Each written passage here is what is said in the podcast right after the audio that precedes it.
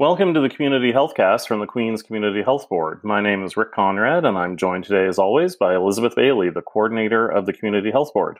Hi, Elizabeth. I'm really looking forward to this episode. We've gone a little farther afield to find our guests today, but I think they're really great. I'm really excited about it too, Rick. Let's get to it. Okay, so like I said, we're doing something a little different today on the Community Health Cast, and it's different because we're talking to a couple of people who are not from Queens County. But we think our guests have some insights into an issue some of our listeners or their families might also be familiar with or have questions about. And that is coming out and living as a transgender person in a rural area. So we're very happy to welcome Jackie Dales and her son Ian from Stirling, Ontario, near Belleville. Jackie is a registered nurse, a mother of three, and a proud ally of the 2S LGBTQ community. She enjoys advocating for equity for all people in her various professional and volunteer roles, including her work in long term care. And she's involved in many advocacy and support groups in her hometown, including Rainbow Caregivers Network, uh, the Rainbow Youth Outreach, and supporting alternative youth. And Ian is 17 and recently graduated from high school. He came out as trans at 14 the summer before he began high school, and he has been a youth leader in his community, serving as a youth ambassador for Bay of Quinte Pride and Rainbow Youth Outreach. In September, he'll be starting a dual degree in political studies and law at Trent University. So, Jackie and Ian, welcome to our podcast. Well, thanks so much for inviting yeah, us. Yeah, thanks. And uh, you're both friends with our fellow board member, Paul Wood. I just want to give a little shout out to Paul because he put us in touch with you both. So it's really great to talk to you today. Yeah, Paul's a dear friend, and we're really excited to see him and Sean making a wonderful life in Nova Scotia. Liverpool is an incredible little town, and a, a little jealous that we can't move there myself. yeah, can't move there yet. we welcome retirees uh, very, very much. So there you go. So I guess we'll get into it. And the first question is, Ian, uh, you came out when you were 14, like I said. So just tell us, what was that like for you? In a word, coming out at 14 was uncertain not in the sense that I was uncertain of my identity, because I had kind of been having some weird gender feels since I was like eight or nine years old. But, you know, the common phrase thrown around is just a phase. Hearing that all the time kind of puts a, a seed of doubt in yourself. And I was uncertain in the sense of, you know, what if it is just a phase? And as a kid, you kind of get used to people telling you who you are which I feel is kind of just a universal kid thing. So that was a, a, perfect storm of uncertainty. And as I was questioning in those years, my anxiety was really high. I was having some mental health issues. And so that kind of led me to think, you know, maybe I'll just wait until I move out, until I'm 18, and then just do it on my own. And then no one can tell me that, that I can't. So yeah, that's kind of what it was like uncertain. And and you had told me before too that you're glad you didn't wait until I think you said that you might have um, initially thought that you might wait until after high school, but you decided to come out then. Why are you happy that you didn't wait? Like I said, my mental health was kind of really bad in grade eight and nine, and it kind of came to a breaking point of sorts where I knew that I had to make a decision of whether or not I was going to come out. And, you know, on one side, I, I could come out and transition. And that was kind of, I felt the only thing that would actually help at that point. I had counselors and medication and things, but I knew that my problems would be a lot more long lasting unless I transitioned. And if I waited, it would kind of be a lot more suffering. yeah, compounded. Right? Yeah. So, yes, grateful that I didn't have to have four more years of suffering. And I mean, uh, other other pluses came with that. Like I have had chances to educate people in my community, and my mom is incredibly supportive and loving, and I you know can kind of help my trans friends. I do have some trans friends that I met through high school and support groups and stuff like that who come to me about things like testosterone, what's like starting, you know, stuff like that. And Jackie, what was it like for you as uh, as Ian's mom when he came out?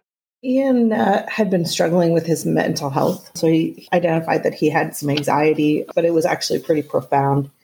And he had been self harming before he came out. And I was just so worried for him because I didn't know how to help him and I didn't understand what was causing all of the distress that I could see my child going through.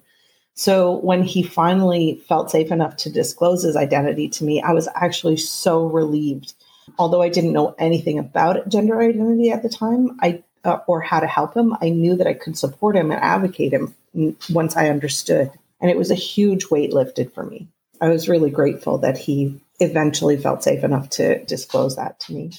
We mentioned that you're from, or you live in Stirling, Ontario, and that's a small town of about 2,000 people. Is that right? Yes, that's right. Yeah. Okay. So, what was it like to come out in that kind of a community, and and then when you started high school, Ian, and then also for you, Jackie, being a supportive mother in that situation? So, I mean, again, uncertain is, is the word that comes to mind. I had never knowingly met another trans person in real life. I didn't know what it would be like as a trans person in this area. And especially because our, our area is a place where religion is quite prominent and, you know, there's certain stereotypes that come with that. I'm not saying that religious people are transphobic or homophobic, but there, there's an amount of there's, doubt there. Yeah. And it's also a place where there are lots of retirees. So there's a generational influence as well. And then it sounds like you were able to find a community or find a supportive community shortly after you came out or soon after you came out. Tell us a bit about that. How how did that happen?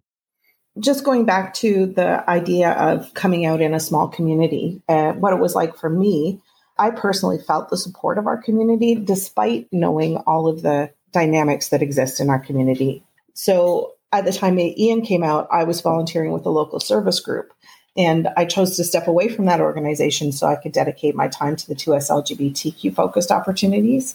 But the members of that organization continue to check in with me. Um, they've invited me to speak at a meeting when the COVID restrictions are lifted. And my family and friends have, for the most part, been very supportive and very positive, despite maybe not understanding at times. And I'm proud that my friends all took it in stride. And so, despite being in a small community and despite the stereotypes that and uh, impressions that we have of, of our community as a closed minded and maybe not supportive community, my experience was actually the opposite of that. So, I was really proud of my community in that moment.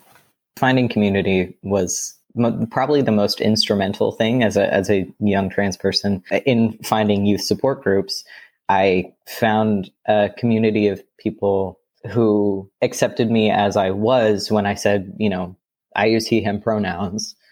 It was like, okay, that's a man in their minds. Whereas with your average Joe you meet on the street, there's a certain amount of, I don't know if proving is the word, but a, a certain amount of, you know, the human brain categorizes as male, female as soon as you see someone. And I was getting female, female, female. I hadn't started testosterone. I was it just I was a kid, and I, I didn't have to prove myself to to that community, which was it, it, was like a huge weight off my shoulders. It was like, wow, I can just be myself, and it was incredibly refreshing. You've done some educational work with uh, with some groups in your community, is that right? Yes. So tell us a bit about that. Who have you worked with? To, what sorts of things do you uh, do you do with them? We have done work with uh, community college and local high school groups, elementary schools, and we actually Ian wasn't a part of that conversation, but we did a presentation for municipal employees who are trying to get some inclusion, understanding of inclusion of identity, and particularly trans identity. We really try to get people thinking about identity and getting them to ask questions so we create an environment where they can ask questions they probably shouldn't ask to us LGBTQ people.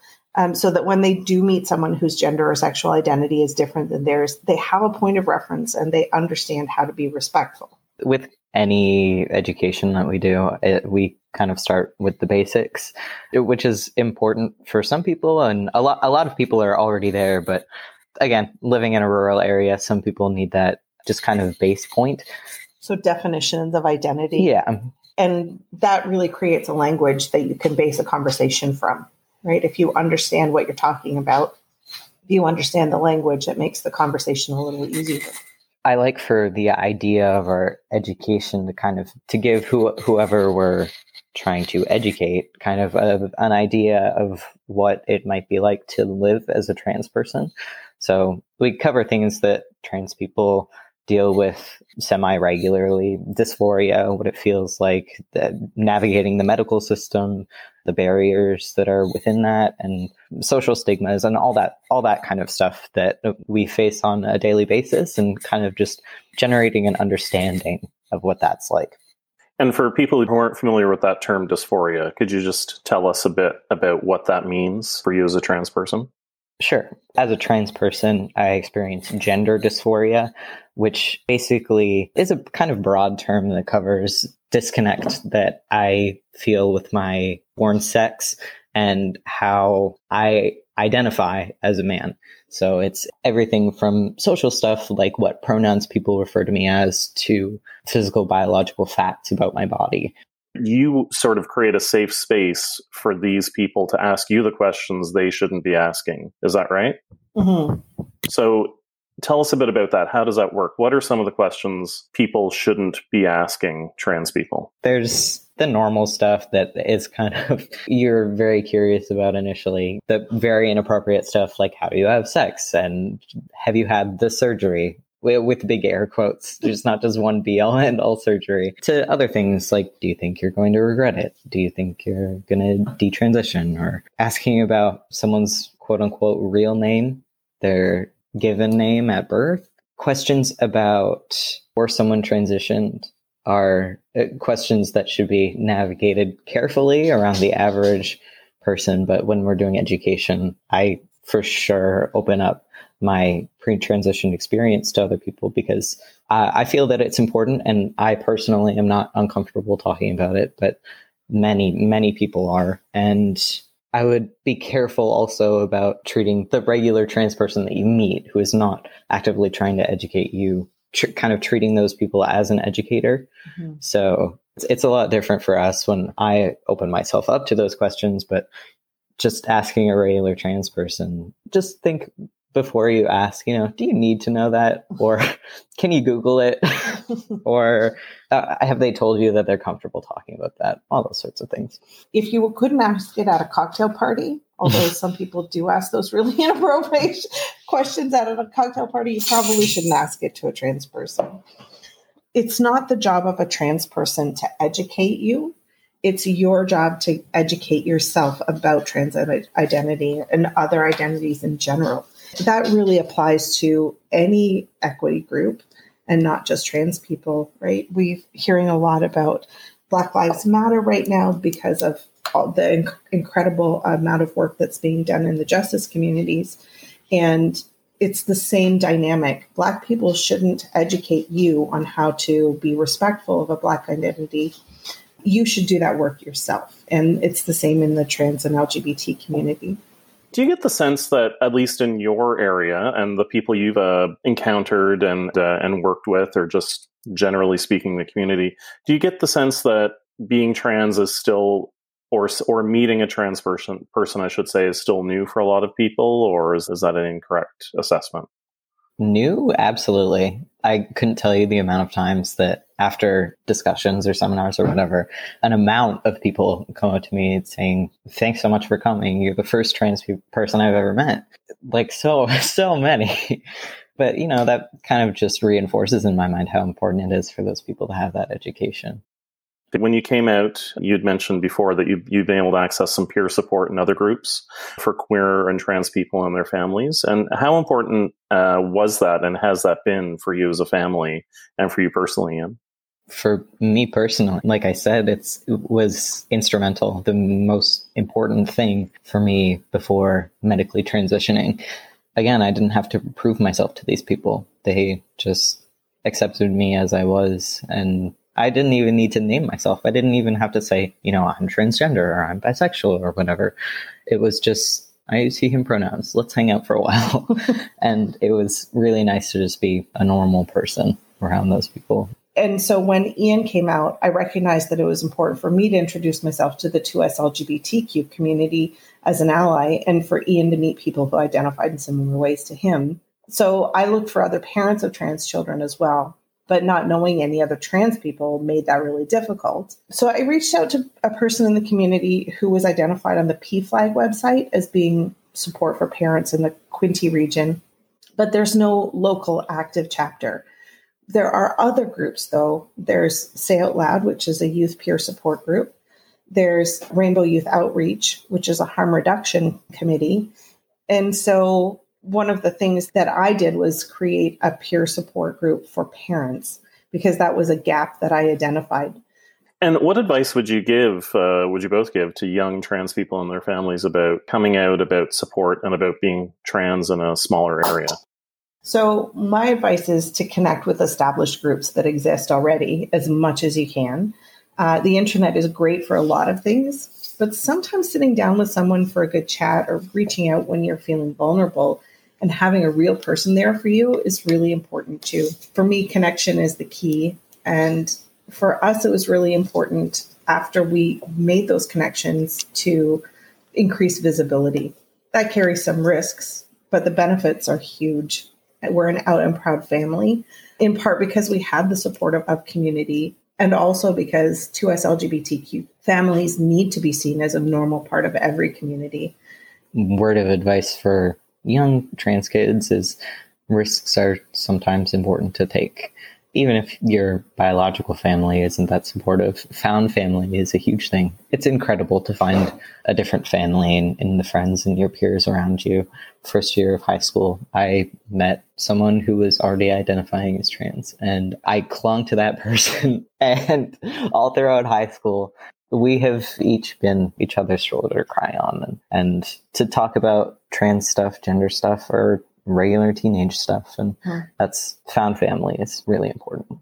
Being a trans person is only part of your identity, and that all of the other things that other teenagers go through, you go through too. And so, focusing on trans identity can be overwhelming if that's all you do. Mm-hmm. And so, having those normal, average conversations is really, it's really important as well it can be compounded for trans people to have that identity, but having other trans friends means that that part of your identity isn't the thing that your friends are focusing on because mm. they're all there too. Thank you to our guests, Jackie and Ian Dales, for the great discussion today. Thank you for having us. Thanks for the opportunity. For more resources on this topic, or to learn more about the Queens Community Health Board, visit us on Facebook at Queens Community Health Board or call Coordinator Elizabeth Bailey at 902-298-0401. On the next Community Health Cast, host Barbara Rost interviews Angie Zink, Director of Communications and Outreach for 211 Nova Scotia. Tune in and join the conversation.